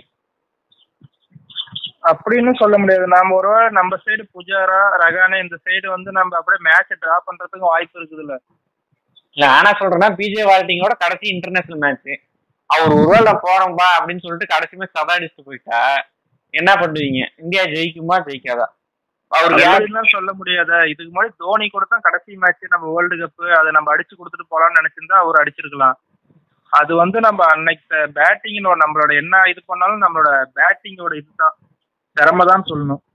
ஓகே ஓகே நியூசிலாந்து டீமோட இன்னும் ஒரு பிளேயரை பத்தி நம்ம பேசணும். முக்கியமான பிளேயர் காலின் டிகிராம் லெவன்ல இருப்பாரு இருக்க மாட்டாரா? எனக்கு தெரிஞ்சு இருக்கிறதுக்கு வாய்ப்பு இல்லைன்னு தான் சொல்றேன். ஆனா இதுக்கு முன்னாடி நடந்த இந்தியாவோட பார்க்கும்போது இருக்க இருக்கிறதுக்கு வாய்ப்பு இருக்குதுன்னு சொல்லலாம். தினேஷ் நீ சொல்ற பிளேயிங் லெவன்ல இருக்க மாட்டாரா காலின் டிகிராம் எனக்கு தெரிஞ்சு ஸ்பின்னோட போனாங்கன்னா கண்டிப்பா இருப்பாருன்னு தான் நான் சொல்றேன். ஓகே இப்ப பிளேயிங் லெவன் நான் சொல்றேன். நான் பிளேயிங் லெவன்ல யாரா இருப்பாங்களா சொல்லல அஞ்சு பாஸ்டோட போவாங்களா இல்ல நாலு பாஸ்ட் ஒரு ஸ்பின்னரோட போவாங்களா? நாலு பாஸ் ஒரு ஸ்பின்னோட போவாங்க. நீ நாலு பாஸ்ட் ஒரு ஸ்பின்னர் தினேஷ் நீ அரவிந்த் நீ? நானும் நாலு ஃபாஸ்ட் ஒரு ஸ்பின்னோட போவாங்க நியூசிலாந்து. எனக்கு தெரிஞ்சு அஞ்சு பாஸ்டோட போவாங்க நாலு ஃபாஸ்ட் பவுலர் அதுல வந்து கைல் ஜெமிஸ்னு சேர்த்தி அப்புறமேட்டுக்கு வந்து கால் இண்டிகிராம அஞ்சாவது ஃபாஸ்ட் பவுலர் சேர்த்தி போவாங்கன்னு என்னோட கருத்து கணிப்பு இதுல உங்களுக்கு என்ன எதோ இது இருக்கா? அஜேஷ் பட்டேல் கண்டிப்பா சேர்த்து வாங்குறீங்களா வந்து நீங்க சொல்ற டீம் பாத்தீங்கன்னா வந்து மழை வந்துச்சுன்னா இவங்களுக்கு சக்சஸ் சொல்லலாம். ஒருவேளை மழை வரலைன்னா அஜேஷ் பட்டேலுக்கு ஓரளவுக்கு வாய்ப்பு இருக்குன்னு சொல்லலாம். ஏன்னா இந்த பிச்சில் பாத்தீங்கன்னா நாலாவது அஞ்சாவது நாள் பாத்தீங்கன்னா ஸ்பின்னருக்கு வந்து பெரிய இது பிளஸ் ரொம்ப ரொம்ப பிளஸ் ஸ்பின்னருக்கு அது ரொம்ப டேஞ்சரஸான வந்து ஸ்பின்னர்ஸ் தான் ஃபோர்த்து ஃபிஃப்த் டே வந்து. அதனால ஒரு ஸ்பின்னர்னா வச்சிருக்கிறதுக்கு வாய்ப்பு இருக்குது. கேன் வில்லியம்சன் வந்து பார்ட் டைம் ஸ்பின்னர் அவர் வந்து போட்டாருன்னா ஓரளவு அட்டாக் பண்றதுக்கு கூட பார்ப்பாங்க. ஏன்னா ஒரு பார்ட் டைம் ஸ்பின்னர் வரும்போது ஓரளவுக்கு அட்டாக் பண்ணி ஆடுறதுக்கு வாய்ப்பு இருக்குது. Okay okay. இப்ப நான் ரெண்டு பேருமே நீங்க நாலு பாஸ்ட் ஒரு ஸ்பின்னரோட தான் போவாங்கிறீங்க. கண்டிப்பா. Okay okay. நியூசிலாந்து டீமை பத்தி பேசிட்டோம். அடுத்து இந்தியா டீம் பத்தி. இப்ப இந்தியா டீம்ல இருக்க பதினஞ்சு பேர்த்த பத்தி நீங்க என்ன நினைக்கிறீங்க? கே எல் ராகுல் மயங்க அகர்வாலோட நிலைமை என்ன நினைக்கிறீங்க? கேஎல் ராகுலுக்கு வந்து இந்த இடத்துல இடம் இல்லைன்னு சொல்லலாம். அதெல்லாம் மயங்க் அகர்வால் வந்து ஃபார்ம் இல்லைன்னு சொல்லலாம். ஃபார்ம் அவுட் எனக்கு என்னன்னா மயங்க அகர்வால தான் நான் வந்து பிளேயிங் லெவன்லயே போடுவாங்கன்னு நினைச்சிட்டு இருந்தேன். ஏன்னா கரண்ட் ஃபார்மை பொறுத்த வரைக்கும் சுப்மன் கில் ஓரளவுக்கு ஃபார்ம்ல இருக்கிறாங்கன்னு சொல்றாங்க. ஆனா இங்க நான் என்ன சொல்றேன் டெஸ்ட்ல தான் ஒரு ஃபார்ம்ல இருந்தாரு இப்ப கடைசியா நடந்த ஐபிஎல் கடைசி மேட்ச் தொண்ணூத்தொன்பது ரன் அடிச்சிருக்கிறாரு நாட் அவுட் அந்த டீம் கேப்டன் பண்ணி அகர்வால் அவர் வந்து உட்கார வச்சுட்டு எனக்கு கொஞ்சம் பர்சனலா என்னடா இப்படி நல்லா ஆடிட்டு இருந்தோன்னே உட்கார வச்சுட்டாலே அப்படின்னு சொல்லிட்டு. எனக்கு ஒரு கவலை. அது தினேஷ் நீ என்ன சொல்றா? இல்ல எனக்கே ஓரளவு சர்ப்ரைசிங்கா தான் இருந்துச்சு. நானே மயங்க தான் போடுவாங்க அப்படின்னு நினைச்சிட்டு இருந்தேன். நானும் மயங்க அகர்வால போடுவாங்க நினைச்சேன்னா சமீப காலத்துல வந்து சும்மம் கில் வந்து பிப்ரவரியில இருந்து ஃபார்ம் அவுட் மே முடிஞ்சு இப்ப ஏப்ப ஜூன்ல இருக்கிற நம்ம ஆறு மாசமா ஃபார்ம் அவுட் இப்ப மே மாசம் கடைசியா தொண்ணூத்தொன்பது ரன் அடிச்சவர் ஃபார்ம்ல இருக்கிறாரு. அவரு உள்ள போடுவாங்க. அப்படின்னு நான் நினைச்சிட்டு இருந்தேன் பார்த்தா கன்கஷன்ல வர்றதுக்கு கூட ஆளை சேர்த்திக்கல. கேள்றவங்களும் அதே மாதிரிதான். இப்ப நம்ம டீம்ல ரோஹித் சர்மாவும் சுமன் கில்லு இருக்காங்க. ரெண்டு பேத்துல யாரோ ஒருத்தர் ஹெல்மெட்ல அடிபட்டு கன்கஷன் ஆனா இப்ப கேஎல் ராகுலோ புஜாரோ அந்த கேஎல் ராகுலோ இல்ல மைஜக்கரோல தான் உள்ள வரணும். அவங்க ரெண்டு பேருக்கும் உள்ள வராத மாதிரி வேற யார் அப்படி ஓப்பனிங் ஸ்லாட்ல வந்து அவன் கன்கஷன் ஆகிறதுக்கு இருக்காங்க நம்ம டீம்ல யாருமே இல்லை இல்ல அந்த இடத்துல. யாருமே இல்ல கண்டிப்பா. இப்ப புஜாரா விராட் கோலி அஜிங்க ரகனை இவங்க மூணு பேருக்குமே ட்ரெண்ட் போல்டு பயங்கரமான தலைவலி இருப்பாரு. இவங்க மூணு பேருமே எப்படி ஆடுவாங்க ட்ரெண்ட் போல்டு ஆடுறதுக்கு எதுவும் வழி இருக்குதா? ஆடுறதுக்குன்னா ஒரே ஒரே வழி டிஃபெண்ட் தான். இந்த பால் நல்லா டிஃபெண்ட் பண்ணும். இன்ஸ்விங் பால்ல பொறுத்த வரைக்கும் செட்டீஸ்வர் பஜாரா வந்து இந்த சைடுல பக்கத்துலயே ஒரு ஸ்லிப் பண்ணிக்க வச்சு விக்கெட் எடுக்கலாம்னு பாக்குறாங்க. இன்ஸ்விங் பாலை பொறுத்த வரைக்கும் ஓரளவுக்கு நல்லா ஆடணும். எனக்கு என்ன ஒரு க- இதுன்னா சட்டேஸ்வர் புஜாரா வந்து ஆஸ்திரேலிய சீரீஸ்ல அவுட்டான எல்லா பாலுமே அவுட் ஸ்டாண்டிங் பால் உலகத்துல எந்த பேட்ஸ்மேன் இருந்தாலும் அவுட் ஆகி தான் போயிடுவாங்க அந்த பால்லாம் அடிக்கவே முடியாத பால் பேட் கமின்ஸ் ஜாஸ்தி செல்லட்டும் போட்ட பால் அந்த பால் போடுறதுக்கு நியூசிலாந்து டீம்ல ஆள் இருக்கிறாங்களா? தலைவர் இல்லைன்னா மேட்ச்சுக்கு இரநூறு பால் முந்நூறு பால் ஆடுவான் இதே மேட்ச்ல ஆடிட்டு போயிடுவானா? ஆனா எனக்கு தெரிஞ்சு வந்து லெஃப்ட் ஹேண்டர்ஸ் ஓரளவு ஸ்ட்ராங்கா தான் இருக்கிறான்னு சொல்லலாம். ஆனா ரைட் ஹேண்ட் பவுலர்ட்ட அது டீம் சவுதி தான் எனக்கு தெரிஞ்சு இவருக்கு ஏதோ இது பண்ணுவாரான்னு தோணுது எனக்கு தெரிஞ்ச அளவுக்கு. கடைசியா வந்து டீம் சவுதி போட்ட பால் பாத்தீங்கன்னா ஒரு லெஃப்ட் ஹேண்டருக்கு வந்து இங்கிலாந்துக்கு அகேன்ஸ்டா வந்து போடுவாரு. அரௌண்ட் த விக்கெட் வந்து போடுவாரு. அதே பிச்சு அதே இடத்துல அவுட் ஆவாரு. அதே மாதிரி தான் இவரும் பேட் கமின்ஸ்க்கு அதே மாதிரி தான் புஜாரா அவுட் ஆறாரு. அந்த லென்த்ல அவுட் ஆறாரு. ஒண்ணு இல்லைன்னா நல்லா அங்க கொஞ்சம் முன்னாடி குத்தி நல்லா இன்ஸ்விங் போட்டு பக்கத்துல ஸ்லிப் பண்ணிக்க வச்சு கேட்ச் எடுக்கணும்னு பாக்குறாங்க. இதே கேள்வி தினேஷ் கிட்ட கேக்குறேன். ஆஸ்திரேலிய சீரீஸ்ல பேட் கமின்ஸ் ஜாஸ்தியா சேர்த்துட்டோம் அடிக்கவே முடியாதுங்கிற பால் இந்த பால் போட்டா உலகத்துல டான் பிராட்மன் ரெயின்ல சச்சின் டெண்டுல்கரே அவுட் ஆகிங்கிற மாதிரி பால் போட்டு தான் அவுட் எடுத்தாங்க. இந்த பால் நியூசிலாந்து டீம்ல பவுலிங் போடுறது ஆள் இருக்குதா? இல்ல கண்டிப்பா இருக்கு ஆள் இருக்கு. யார் போடுவாங்க அந்த பால் இல்ல டீம் சவுத்தையும் போடலாம் இல்ல மார்க் ஹென்ரியும் போடலாம். நம்ம எங்க போனாலும் ட்ரெண்ட் போல்ட்டையும் மேட் ஹென்ரியுமே போறோம். ஆனா இந்தியா டீமுக்கு நீங்க ரெண்டு பேரும் கா காலங்காலமா குடைச்சல் கொடுத்துருங்க. அப்படி ஒரு குடைச்சல் கொடுத்த பவுலர் தான் அவங்க ரெண்டு பேரும். ரோஹித் சர்மாவுக்கு இவங்க ரெண்டு பேருமே மைனஸ் தான். ரோஹித் சர்மா வந்து இந்த மேட்ச்ல எப்படி ஆடுவார்? அதிரடி அடிச்சு இந்த மேட்ச் தொண்ணூறு பந்துக்கு நூறு ரெண்டா இன்னைக்கு நான் தானே பேட் பேட்டிங் அப்படின்னு சொல்லிட்டு அடிக்க போறாரா? இல்ல வழக்கு பால் நாற்பது ரன் அடிச்சுட்டு லாங்கில கேட்ச் கொடுத்துட்டு போயிடுவாரா? தினேஷ் நீ சொல்றா. புரியல. இல்ல ரோஹித் சர்மா வந்து தொண்ணூறு ரன் அடிச்சு பால் தொண்ணூறு பாலுக்கு நூறு ரன் அடிச்சிடுறாரு இந்த இங்கிலாந்து சீரீஸ்ல அடிச்ச மாதிரி. இல்ல ஆஸ்திரேலியா சீரீஸ்ல அடிச்ச மாதிரி நாற்பது பந்துக்கு நாற்பது பந்துக்கு நாற்பது ரன் அடிச்சுட்டு லாங்கில கேட்ச் கொடுத்துட்டு போயிடுவாரா இல்ல இல்ல அது வந்து மத்த மேட்ச் இருந்தா கூட அந்த மாதிரி ஆடலாம். இது வந்து ஃபைனல் மேட்ச் பொறுப்பு வந்தா ஆடுவாருங்கிறீங்க பொறுத்து தான் ஆடி ஆகணும். எனக்கு தெரிஞ்சு ரோஹித் சர்மா எப்பயுமே மும்பை இந்தியன்ஸும் கூட ஃபைனல் தான் பொறுமையா தான் ஆடுவாரு. உண்மையை சொல்லணும்னா. லீக் மேட்ச்ல அடிப்பாரோ இல்லையா? ஃபைனல்ஸ்ல பொறுமையா ஆடி நான் பார்த்திருக்கேன். அதே மாதிரி இந்த மேட்ச் ஆடுவாருங்கிறீங்க. ஒன்றும் எக்ஸ்பீரியன்ஸ் இல்லாத பிளேயர் கிடையாது. அவருக்கு தெரியும் ஃபைனல்ல எப்படி ஆடணும் அப்படிங்கிற மாதிரி ஆடுவார்னு தான் நான் ஃபீல் பண்றேன். Okay okay. இப்ப அடுத்தது நம்ம கேப்டன் கோலிக்கு வருவோம். கோலி தலா அடிப்பற அடிக்க மாட்டாரா? ஃபைனலா அடிச்சு ரெண்டு வருஷம் அடிப்பற மாட்டாரா? எனக்கு தெரிஞ்சு இந்த இதுல அடிக்கிறதுக்கு வாய்ப்பு இல்லைன்னு தான் சொல்லணும். அடிக்க மாட்டாருங்கிறீங்க. நானும் அடி- எனக்கு தெரிஞ்சு இந்த மேட்ச் விராட் கோலி தலை அடிக்கிறாரு. இந்தியா கப் வாங்குது நான் நினைக்கிறேன். ஏன்னா செட்டேஸ்வர் பூஜாரா? நம்ம சொன்ன மாதிரி டீம் சவுதிக்கு வந்து வீக்னஸ் இருக்குது. ட்ரென் போல்ட் கிட்ட வந்து ரோஹித் சர்மா அவுட் ஆயிடுவாரு கைல் ஜேமிசன் கிட்ட சும்மம் கில்ல அவுட் ஆயிடுவாரு இப்ப விராட் கோலி ரகானாவும் நின்று இந்த மேட்ச் அடிப்பாங்க நான் நினைக்கிறேன். விராட் கோலி இந்த இடத்துல அடிப்பாருன்னு நினைக்கிறேன். நீங்க என்ன நினைக்கிறீங்க? அவுட் கண்டிப்பா அடிக்க மாட்டாரா? கண்டிப்பா ஒரு ஒரு ஸ்பின்னர் இல்ல. அவருக்கு வந்து ஒரு பிளஸ் சொல்லலாம் நல்ல ஸ்பின்னர் இல்ல நல்ல ஸ்பின்னர் இல்ல. அது உண்மை ஒத்துக்கலாம். அப்புறம் வந்து லெஃப்ட் ஹேண்டர்ட்ட ஓரளவு தடுமாறி இருக்கிறாரு. ஒரு ரோல் ட்ரெண்ட் போல்டுக்கு இது விக்கெட் எடுக்கிறதுக்கு வாய்ப்பு இருக்குது. அப்ப ட்ரெண்ட் போல்ட் எடுக்கலனாலும் ஒரு ஒரு பெரிய இந்த சாம் கரன் வந்து தினேஷ் கார்த்திக் ஒரு பால் போடுவாரு. ஆமா. அது மாரி அந்த இடத்துல ஸ்விங் நல்லா கட் ஆகிக்குது அப்படிக்குது ஒரு பால் போட்டு விக்கெட் எடுத்தாங்களே ஓரளவுக்கு கோலியும் ஒரு 50 பிளஸ் அடிக்கிறதுக்கு வாய்ப்பு இருக்குது. நானா சொல்றேன்னா நம்ம ஒன் டே டுவெண்ட்டி டுவெண்ட்டியை பார்த்துட்டு விராட் கோலி அவுட் எடுத்துறேன். இதெல்லாம் ரெண்டு ஃபர்ஸ்ட் ரோஹித் சர்மா சும்மம் கில்ல ஆடிட்டு அதுக்கப்புறம் ஒரு மழை வந்து அப்படி நிக்குது. ஒரு நூறு பால் நிக்குது. அப்ப ட்ரெண்ட் போல்ட் ஒரு வேளை நம்ம மழை வரல பிச்சு போர்ட்ல இருக்க மாதிரி. அப்ப ட்ரெண்ட் போல்ட் டயர்டா இருப்பான். அப்ப வந்து விராட் கோலி பந்து போடுறதுக்கு ஆள் இல்லை இல்ல. அப்ப டீம் சவுதிக்குள்ள விக்கெட் எடுத்தாதான் மத்தபடி பார்த்தா என் டீம்ல நல்ல தரமான பவுலரா யாருமே இல்லைல்ல அப்ப விராட் கோலி அடிக்கிறதுக்கு அதிக வாய்ப்பு இருக்குது இல்ல? அதை நான் சொல்றேன். அடிக்கிறதுக்கு ஓரளவுக்கு வாய்ப்பு இருக்குது. ஆனா அதே சமயத்துல பிப்டி பிப்டின்னு சொல்லலாம். ஆனா விராட் கோலியை பொறுத்த வரைக்கும் அதிகமா வந்து ரொம்ப ஒரு பெரிய பாலுக்கெல்லாம் ஒன்றும் அவுட் ஆகுறது இல்ல ஒரு சின்ன பாலுக்கு தான். இது அந்த நம்ம ரெண்டு டீம்ல நம்ம டீம்ல ரெண்டு பெஸ்ட் பேட்ஸ்மேன்ஸ் இருக்காங்க சட்டேஸ்வர் புஜாரா விராட் கோலி. சட்டேஸ்வர் புஜாராவை நானும் ஆஸ்திரேலிய சீரீஸ்ல பார்த்தேன் அவுட் எடுக்க முடியாத பால். அவுட் அவர் அவு அந்த பால்ல மட்டும் அவுட் ஆக முடியுங்கிற பால். நானும் ஆஸ்திரேலிய சீரீஸ்ல இந்த விராட் கோலி பாக்குறேன் இந்த பாலுக்குலாம்டா மனுஷன் அவுட் ஆகுவான். இது கேர்லெஸ்ல அவுட் ஆகிறாரா இல்ல திமிர்ல அவுட் ஆகிறாரா? தினேஷ் நீ சொல்றா. திமுறா இல்ல அடிக்க போய் அவுட் ஆகிறதா? திமிருன்னு சொல்ல முடியாது. கேர்லெஸ் தான் சொல்லணும். கேர்லெஸ்ல அவுட் ஆயிடுறாரு இந்த பால் நாம அடிச்சிடலாம் அப்படின்னு சொல்லிட்டு போய் அவுட் ஆயிடுறாருங்கிற அணி. ஆ கண்டிப்பா.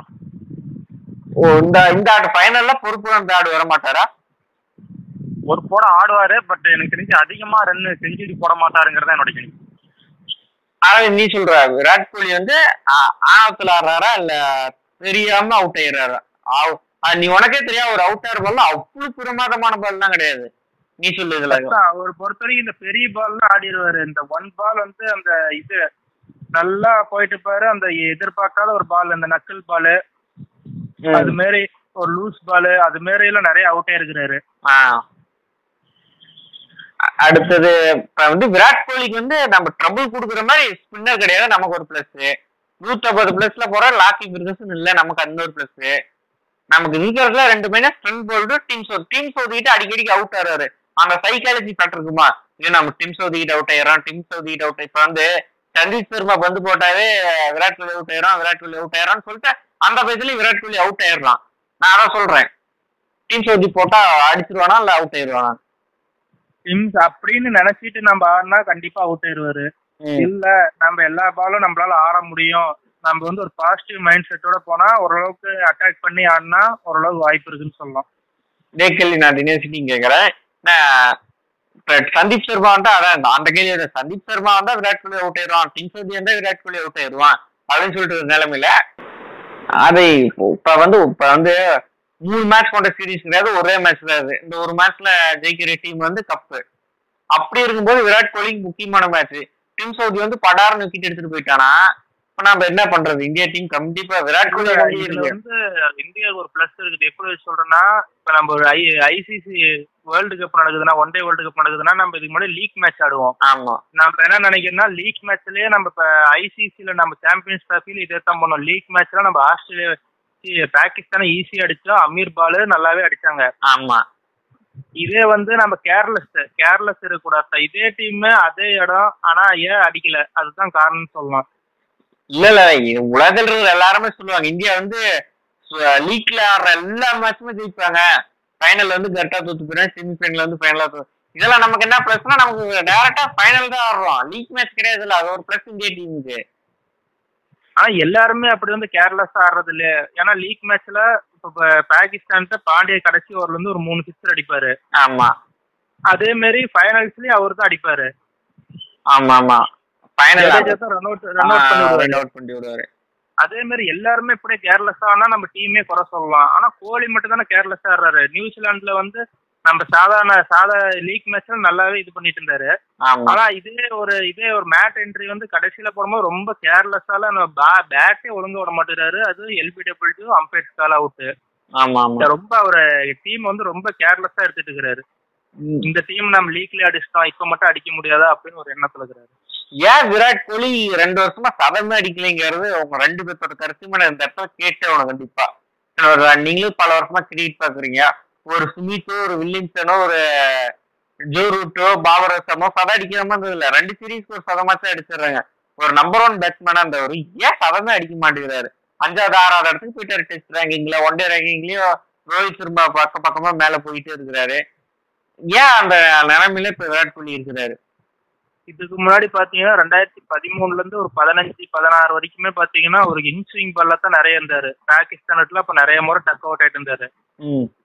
இன்ஸ்விங் பால்ல இந்தியா கூட வந்து ஆடும்போது தோனி அஸ்வின் சேர்ந்து ஒரு மேட்ச் அடிப்பாங்க பாரு. நூறு அது மாதிரி ஜுனைத் கான் அது மாதிரி பால்ல தான் அவுட் ஆயிட்டு இருந்தாரு. அதை சரி பண்ணவும் அதுக்கப்புறம் அடுத்த வீக்னஸ் வந்து இவருக்கு லெக் ஸ்பின்னு ஆஃப் ஸ்பின்னு போட்டாலே விக்கெட் எடுத்து போடலாம். அந்த கடைசி ரெண்டு வருஷம். ஆடம் சாம்ப் ஆஸ்திரேலியா போனா Adam Zampa.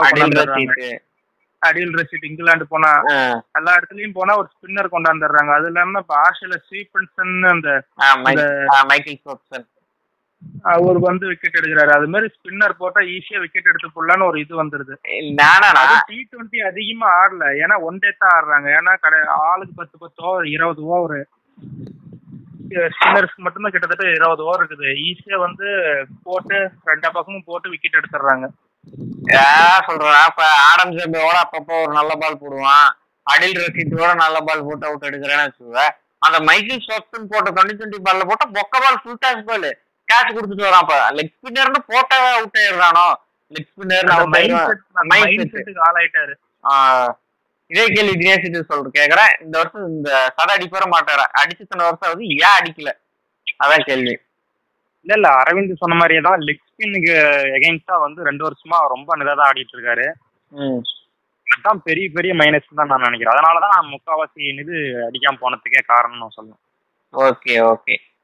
இப்போ அடுத்தது இந்தியன் டீமோட வைஸ் கேப்டன் வருவான் இங்க அஜிங்க ரகன இங்கிலாந்து கண்டிஸ்ல சூப்பரான பிளேயர் அவர் அதே ஃபார்மை தொடருவாரா? இல்ல இங்கிலாந்து சீரீஸ்ல அவ்வளவு பிரகாசமா ஆடல. அந்த ஃபார்ம்ல பொறுத்த வரைக்கும் இந்த மொத மேட்ச்ங்கிறது வந்து அஜிங்க ரகானை பொறுத்த வரைக்கும் ஒரு பேக்குன்னு தான் சொல்லணும். மொத மேட்ச் அதிகமா ஆடினது இல்ல ரெண்டாவது மூணாவது மேட்ச்ல தான் வந்து ஒரு டிசைடர் மேட்ச்னா தான் அஜிங்க ரகானை அடிக்கிறாரு. இது டிசைடர் மேட்ச் தான். அப்ப நீ சொல்ற பாயிண்ட் பார்த்தா ஃபர்ஸ்ட் மேட்ச்ல அடிக்க மாட்டாரு அப்ப டிசைடர் மேட்ச்ல அடிப்பாருங்கிற அந்த டிசைடர் மேட்ச் அப்ப அடிப்பாருன்னு வச்சுக்கலாமா? இல்ல அடிக்க மாட்டாரு ஃபர்ஸ்ட் மேட்சர் அப்படிங்கலாமா? வாய்ப்பு இருக்குது. அஜிங்க ரகானை பொறுத்த வரைக்கும் ஒரு ஃபாரின் கண்டிஷனுக்கு ஃபாரின் பிச்சுக்கு ஏத்த பிளேயர் இது வரைக்கும் நம்ம இது சக்சஸ் இல்லைன்னா சொல்லலாம். எல்லா டைமுமே அடிச்சிட்டு இருக்கிறாரு. ஓகே ஆஸ்திரேலியாக்கு அகேன்ஸ்டா ரெண்டு ரெண்டு டைம் செஞ்சுரி போட்டிருக்கிறாரு. ஆனா நிறைய வெளியில வெளி இதுல நிறைய ஓரளவு சக்சஸ் இருக்குது. அது இல்லாம கடைசியா கேப்டன் பண்ணி ஜெயிச்சிருக்கிறாரு. அந்த மைண்ட் செட்டோட வந்து ஆடினா ஓரளவுக்கு வாய்ப்பு இருக்குது. அந்த சீரிஸ் விட்டுறலாம் நம்ம. அந்த சீரீஸ்ல நல்லா தான் ஆனாரு. நான் வந்து இந்த இங்கிலாந்து சீரிஸ் இப்போ ரீசெண்டாக நடந்துச்சு அதில் அடிக்கவே இல்ல அந்த ஃபார்ம் அவுட் ஐபிஎல்ல சுத்தமா அடிக்கல. ஐபிஎல்ல வாய்ப்பு கிடைச்சுன்னு தெரியல. வாய்ப்பு கிடைச்சு அடிக்கலைன்னு நினைக்கிறேன் நான். வாய்ப்பு வந்து பாத்தீங்கன்னா ஒரு இந்தியன் பிச்சில் அதிகமா அந்த அளவு சக்சஸ்ங்கிறது இல்ல.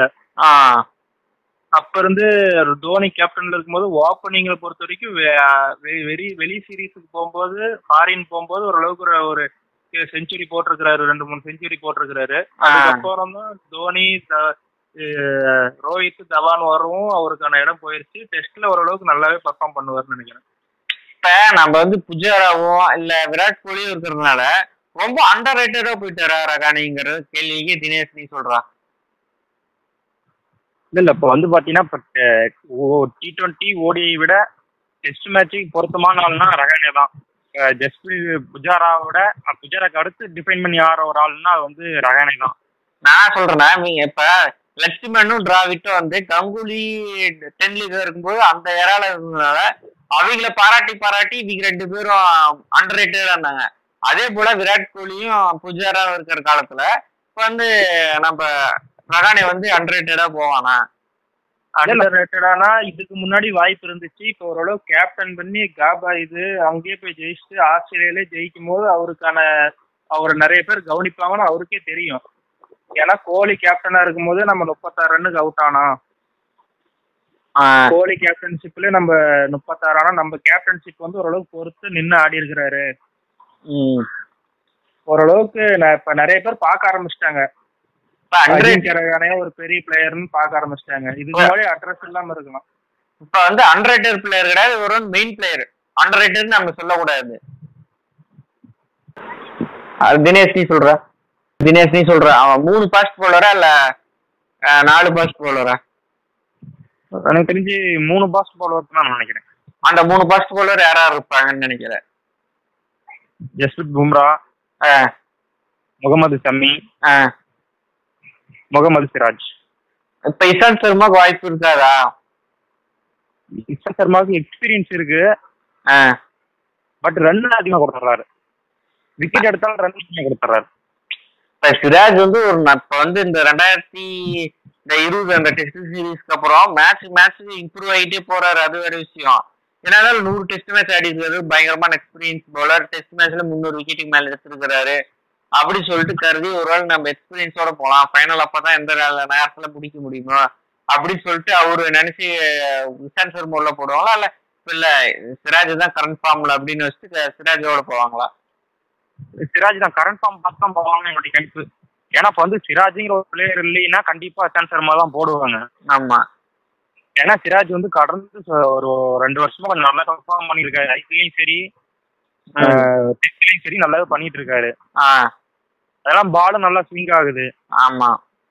அது அதனால இல்லாம இஷாந்த் சர்மாட்ட பாத்தீங்கன்னா ஒரு இன்ஸ்விங் மட்டும் தான் இருக்குது. சிராஜ் பாத்தீங்கன்னா இன்ஸ்விங் அவுட் ஸ்விங் நல்லாவே போடுவாரு. அதெல்லாம் இஷாந்த் சர்மாலாம் ரெண்டு ஒரு பத்து ஓவர் போட்டாலே டயர்டாகி படுத்துறாரு. சிராஜ் பாத்தீங்கன்னா ஓரளவுக்குமே நல்லா எஃபோர்ட் கொடுக்குறாரு. உயிரை கொடுத்து போடுறாரு பால் ஓகே ஓகே. இப்ப மூணு பேருமே சொ- ரெண்டு பேருமே சொல்றது என்னன்னா முகமது ஷமி முகமது சிராஜ் ஜஸ்பிரீத் பும்ராவோட போவீங்கிறீங்க. கண்டிப்பா. நீங்க உங்க ரெண்டு பேர்த்தோட ஸ்குவாட்லயுமே பும்ரா என்னது இஷாந்த் சர்மா சேர்த்தல? இல்ல இல்ல. நானா நினைக்கிறேன்னா ஒரு நாலு பாஸ்டோட போற மாதிரி இருந்துச்சுன்னா அவங்க நான் சொல்றேன் நீங்க சொல்ற மாதிரி மூணு பேரை சேர்த்து இசான் சர்மா சேர்த்து அந்த ஒரு ஸ்பின்னர் வந்து யாரோ போவாங்கன்னா விகாரியோட போவாங்களாங்கிறது அப்ப மூணு ஸ்பின்னர் இருக்கிறாங்க விகாரி அஸ்வின் சடேஜா. இப்ப நாலு பாஸோட நீங்க ரெண்டு பேரும் மூணு பாஸோட தான் போவேன்னு சொல்றீங்க. இப்ப சஞ்சய் மஞ்சேகர் போட்டுற லிஸ்ட்ல கூட நாலு பாஸ் போலாம் அப்படின்னு சொல்லிட்டு அவர் சொல்லியிருக்கிறாரு. அந்த கேட்கறேன் நான். அப்படி பாத்தீங்கன்னா ஒண்ணும் எனக்கு தெரிஞ்ச அந்த அளவு இது இல்லைன்னு தான் சொல்றேன். ஏன்னா இந்தியாவை பொறுத்த வரைக்கும் மூணு ஸ்பீடு இருக்குது. ஆனா மூணுமே ரைட் ஹேண்டு ஆனா எனக்கு தெரிஞ்சு லெஃப்ட் ஹேண்டோட ஒரு பவுலர் போறதுக்கு வாய்ப்பு இருக்குதுன்னு சொல்லலாம். ஏன்னா ஒரு வேரியேஷன் கொடுக்கறதுக்கோசரம் ஒரு வாய்ப்பு இருக்குதுன்னு சொல்லலாம். ஒரு ஜடேஜா போறதுக்கு வாய்ப்பு இருக்குது. அது இல்லாம விகாரி நினைச்சா கேம் மாத்த முடியாது. டிரா தான் பண்ண முடியும். ஒரு வின் பண்ணணும்னா நம்ம ஜடேஜாவோட கண்டிப்பா போய் தான் ஆகணும் ஜடேஜா அஸ்வின் ரெண்டு பேருமே இம்பார்ட்டன்ட்னே சொல்லலாம். இப்ப நீங்க சொல்றது மூணு ஸ்பின்னு ரெண்டு பாஸ் மூணு பாஸ்ட் ரெண்டு ஸ்பின்னோட தான் போவாங்கிறீங்க ரெண்டு பேருமே. ஆ அப்படி அப்படியே தான் இப்ப உமேஷ் யாதவ் நீங்க லிஸ்ட்ல கூட சேர்த்தலையா? கண்டிப்பா சேர்த்துல.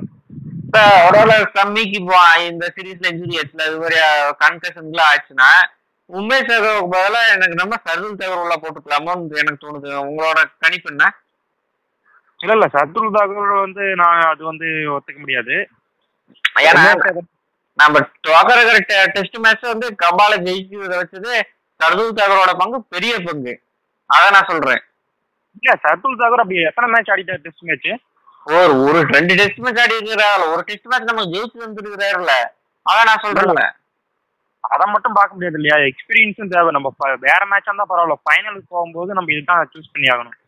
நீங்க இல்லாம வந்து இது வந்து சச்சுல் தாகட் வந்து பேஸ் இல்ல. விக்கெட் டேக்கிங் தான் விக்கெட் டேக்கிங் தான் இருக்குது. அது இல்லாம டெஸ்ட் எல்லாம் அது வேலைக்கு ஆகணும்னு சொல்ல உமேஷ் யாதவ் வந்து ஒரு ஸ்பீட் இருக்குது. ஒரு ஒன் ஃபார்ட்டி ஃபைவ் பிளஸ் இருக்குது. பேஸ் இருக்குது. அதோட உமேஷ் யாதவோட போறதுக்கு வாய்ப்பு இருக்குது. அடிக்குது பட்டுச்சுன்னா நஷ்டம் ஓகே ஓகே. இப்ப நீங்க அக்ஷர் பட்டேலையும் வாஷிங்டன் சுந்தரி எடுக்கிறது உங்களுக்கு கவலை இல்லையா? ஏன்னா ரெண்டு பேருமே இங்கிலாந்து சீரீஸ்லயும் சரி ஆஸ்திரேலியா சீரீஸ்லயும் சரி வாஷிங்டன் சூப்பரா பண்ணியிருக்கான் இங்கிலாந்து சீரீஸ்ல வந்து பட்டேல் பயங்கரமா பண்ணியிருக்கான் ரெண்டு பேரும் ரெண்டு பேருமே வந்து ஒரு இதுல தான் இதா இருக்கிறாங்க. அக்ஷர் பட்டேல் பாத்தீங்கன்னா பவுலிங்ல இருக்கிறாரு. ஜடேஜா பாத்தீங்கன்னா அது ச்சே, அக்ஷர் பட்டேல் பாத்தீங்கன்னா பவுலிங்ல இருக்கிறாரு. இது பவுலிங் மட்டும் தான் இதாகிறாரு சுந்தர் பேட்டிங் இந்த வாஷிங்டன் சுந்தரோட பேட்டிங்னே சொல்லலாம் ஓரளவுக்கு ரெண்டு பேரும் கம்பேர் பண்ணும்போது. ஜடேஜாவும் அஸ்வினும் அப்படி இல்லையே. அஸ்வின் வந்து என்னாலே பேட்டிங் ஆட முடியும்னு ஒரு செஞ்சுரி அடிச்சிருக்காரு ஒரு மேட்ச் டிரா பண்ணி கொடுத்துருக்காரு அது வந்து ரெண்டுமே வந்து ஆப்லைன் நடந்ததுமே இந்தியன் சிமிலர் கண்டிஷன் தான். அது பால் ஸ்விங் ஆகாது. இங்க வந்து பால் ஸ்விங்கர் இடத்துல அஸ்வினால ஆட முடியுமா?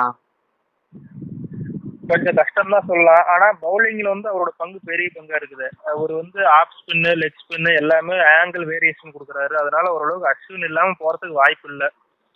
அஸ்வின் கண்டிப்பா இருப்பாருங்க நீங்க பிளேயிங் லெவன்ல அஸ்வின் இருக்கிறாரு ஜடேஜாவும் கன்ஃபார்ம் இருக்கிறாரு. ஏன்னா ஜடேஜா பவுலிங்கே ஒன்றும் பண்ணலாம் பேட்டிங்ல ஒரு பெரிய பங்கு இருக்குது. ஏன்னா டெஸ்ட்ல கடைசியா நிறைய மேட்ச் ஃபிஃப்டி போட்டிருக்கிறாரு.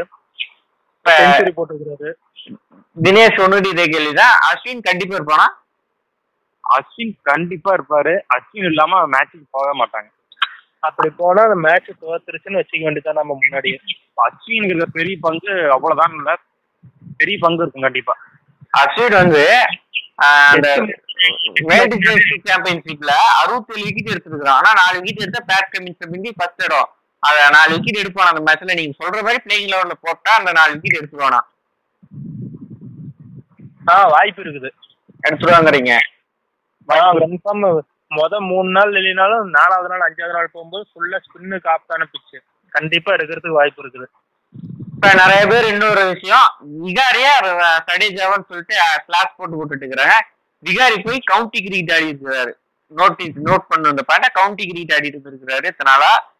ஆனா கவுண்டி கிரிக்கெட்ல ஒழுங்கா பெர்ஃபார்ம் இல்ல சடேஜா ஐபிஎல் விளையாண்டுருக்கு ஐபிஎல்ல பயங்கரமான பெர்ஃபார்மன்ஸ் அது மட்டும் இல்லாண்டா டெஸ்ட் ஆஸ்திரேலியாவோட செம பெர்ஃபார்மன்ஸ் ஆஸ்திரேலியாவோட டுவெண்ட்டி டுவெண்ட்டிலையும் செம பெர்ஃபார்மன்ஸ் ஒன் டேலையும் செம பெர்ஃபார்மன்ஸ் அதுக்கப்புறம் அதுக்கு முன்னாடி நடந்த டுவெண்ட்டி அதாவது ஐபிஎல் செம பெர்ஃபார்மன்ஸ் ரீசெண்ட் டைம்ஸ்ல விகாரி வந்து ஒரு டெஸ்ட் மேட்ச் செம்மையா டிரா பண்ணிட்டு வந்திருக்கிறாரு அஹ், இப்ப யாரோட நீங்க ரெண்டு பேரும் போவீங்க?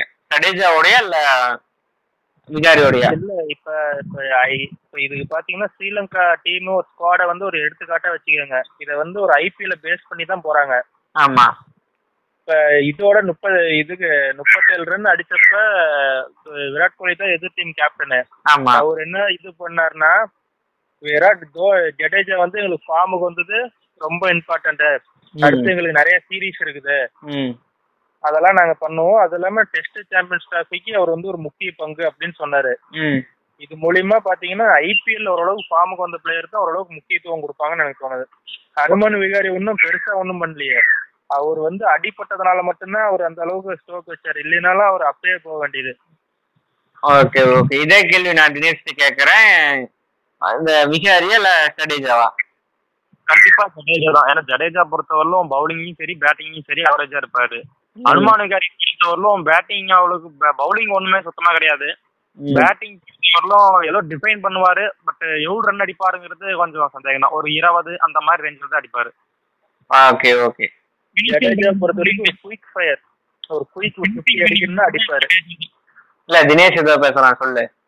இல்ல இல்ல கொஞ்சம் ஃபினிஷிங் பாத்தீங்கன்னா ஜடேஜா தான் கரெக்டா ஏன்னா ஒரு செமிஃபைனல்ஸ்ல வந்து நியூசிலாந்துக்கு அகேன்ஸ்டா ஓரளவுக்கு நல்லா பண்ணிருக்கிறாரு. எனக்கு தெரிஞ்ச அளவுக்கு ஜடேஜாக்கு வாய்ப்பு இருக்குது. ஃபைனல் லென்த் மட்டும் வேகத்துல குறைஞ்சிருச்சு. அது உங்களோட கருத்து என்ன? இல்ல பழைய ஃபார்ம்லயே தான் இருக்கிறாரா?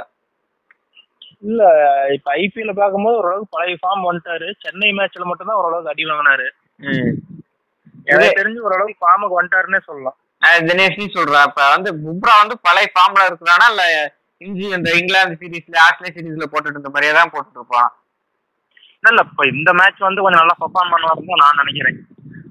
இப்ப சம்மி வந்து ஐபிஎல்ல அதிக டாட் பால் போட்ட பவுலர் சம்மி தான். இந்த முடிஞ்ச பாதியா முடிஞ்ச ஐபிஎல்ல சம்மி வந்து இன்ஜுரி ஆகி ரெண்டு மூணு ரெண்டு சீரீஸ் மிஸ் ஆயிட்டு வந்து டைரக்டா ஃபைனல் ஆட போறாரு. அவர் எப்படி ஆட போறாரு? தினேஷ் நீ சொல்றா. சமி பொறுத்தவரையிலும் இங்க டாட் பாலுங்கிறது டெஸ்ட் மேட்ச் பொறுத்தவரையிலும் டாட் பாலுங்கிறது முக்கியம் இல்ல. விக்கெட் எடுக்கணும். அதான் முக்கியம். செம்மி வந்து எப்பயுமே விக்கெட் டேக்கிங் பவுலர் தான். அதனால சமி கரெக்டான பிளேயரா தான் இருப்பாரு. கரெக்டான பிளேயரா தான் இருப்பாரு. சிராஜுக்கு இன்னொரு பிளஸ் என்னன்னா நம்ம டீம்ல 150 போறது பவுலிங் இல்ல பவுலிங் இல்லைன்னு இருக்கிறோம்.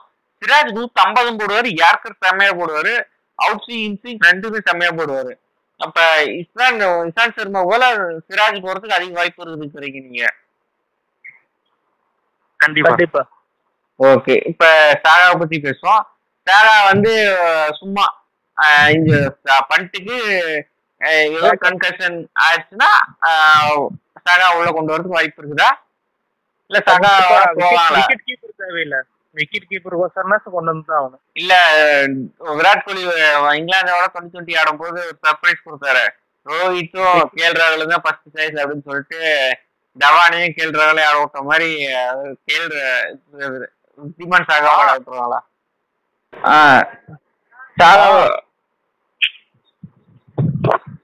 யாரோ ஒருத்தர் சொல்லுங்கடா தினேஷ் நீ சொல்றா. விக்டிமான் சக வரைக்கும் விட்டா அது வந்து ஒரு ஒரு பைத்தியக்காரத்தனம் தான் நான் சொல்லுவேன். பைத்தியக்காரதானம் நான் என்ன சொல்றேன்னா இப்ப ஃபாரின் கண்டிஷன்ஸ்ல அவ்வளவு எக்ஸ்பீரியன்ஸ் கிடையாது. ரிசர்வ் பண்ணிட்டு வெஜிமான் சாகாவோட போறதுக்குலாம் வாய்ப்பு இல்லையா? இல்ல கண்டிப்பா வாய்ப்பு இல்லை. ஏன்னா கரண்ட் ஃபார்ம்ல பாத்தீங்கன்னா ரிசர்வ் பண்றது நல்லா பண்ணிருக்காரு அதனால ரிசர்வ் பண்றதுக்கு முக்கியத்துவம் கொடுக்கறது தான் நான் கரெக்ட்னு நினைக்கிறேன். Okay okay. இப்ப கடைசி பட் லாஸ்ட் லிஸ்ட் கடைசி கொஸ்டின் உங்ககிட்ட கேட்க வேண்டியது ரிஷப் பண்ட் எவ்வளவு இம்பார்ட்டன் இந்த அவர் நினைச்சாதான் வின் பண்ண முடியுங்கிற ஒரு கட்டாயம். ஓரளவுக்கு இந்த இந்த ஆஸ்திரேலியா நடந்த மாதிரி அந்த அஞ்சாவது நாள்ல பாத்தீங்கன்னா ஒரு ஒரு முந்நூறு ரன்னு தேவையா. ஓரளவுக்கு வாய்ப்பு இருக்குது. ஒரு குயிக்கா ஒரு ஐம்பது போடணுமா? ஓரளவுக்கு ஐம்பது இந்த பத்து ஓவர்ல ஐம்பது அப்படி அடிக்கிறதுக்கு வாய்ப்பு இருக்குது. பண்ட்டும் ஜடேஜாவும் ஒரு இது.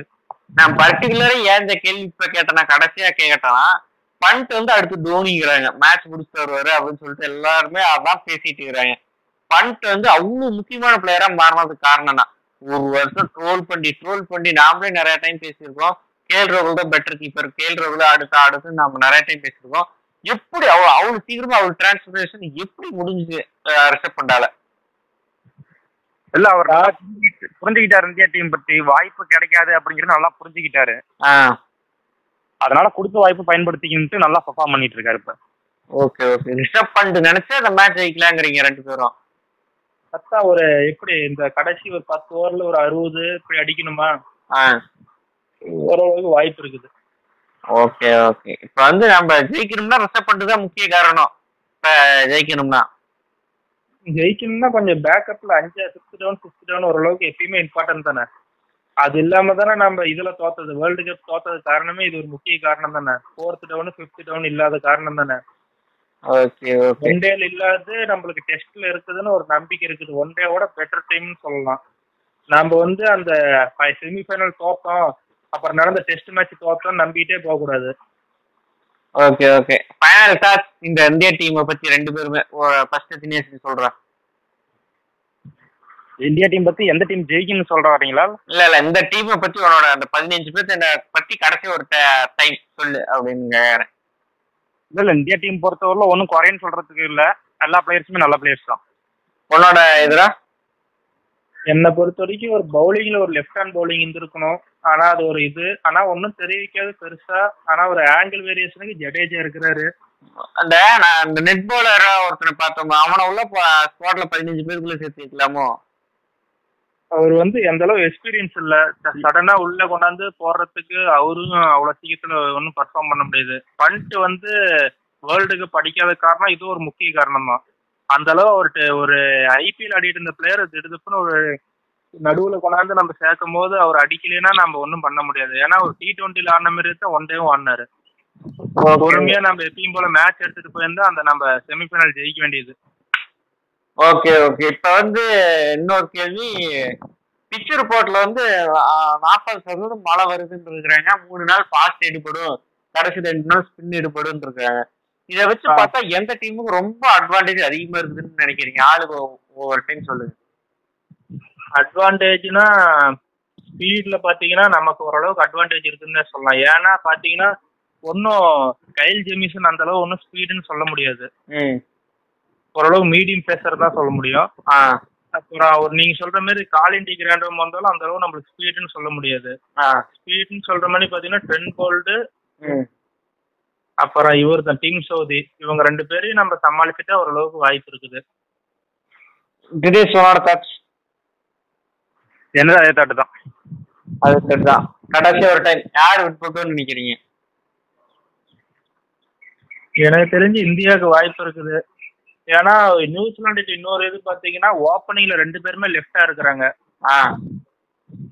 அது வந்து அவங்களுக்கு ஒரு பேக் ஃபயர் ஆகிறதுக்கு வாய்ப்பு இருக்குன்னு சொல்லலாம். ஏன்னா இந்தியாட்ட ரெண்டுமே ரைட் இருக்குதுன்னு சொன்னாலும் லெஃப்ட் ரெண்டுமே லெஃப்டா போகும்போது ஓரளவுக்கு எப்பயுமே ஓரளவுக்கு விக்கெட் விழுவுறதுக்கு வாய்ப்பு இருக்குதுன்னு சொல்லலாம். ஓகே ஓகே இப்போ வந்து அதுல ஒரு மைனஸ் இருக்குது நியூசிலாண்டுக்கு பொறுத்த வரைக்கும். ஓகே அஸ்வின் வந்து அஸ்வின் வந்து இடத்துல தாக்கத்தை ஏற்படுத்தலாங்கிறீங்க. அஸ்வின் நினைச்சா மாத்தலாம். Okay okay. இப்ப தினேஷ் கிட்ட கேட்கிற கேள்வி அத யாரு? இந்த ஜெயிப்பாங்களா மாட்டாங்களா? இந்தியா. இந்தியா கண்டிப்பா இந்தியா கண்டிப்பா ஜெயிப்பாங்கிற. கண்டிப்பா. Okay okay. இப்ப அவ்வளவுதான். இந்த செஷன் முடிய போகுது. நன்றி வணக்கம் அனைவருக்கும். இதே போல அடுத்த பாட்காஸ்ட்ல சந்திப்போம். நன்றி வணக்கம்.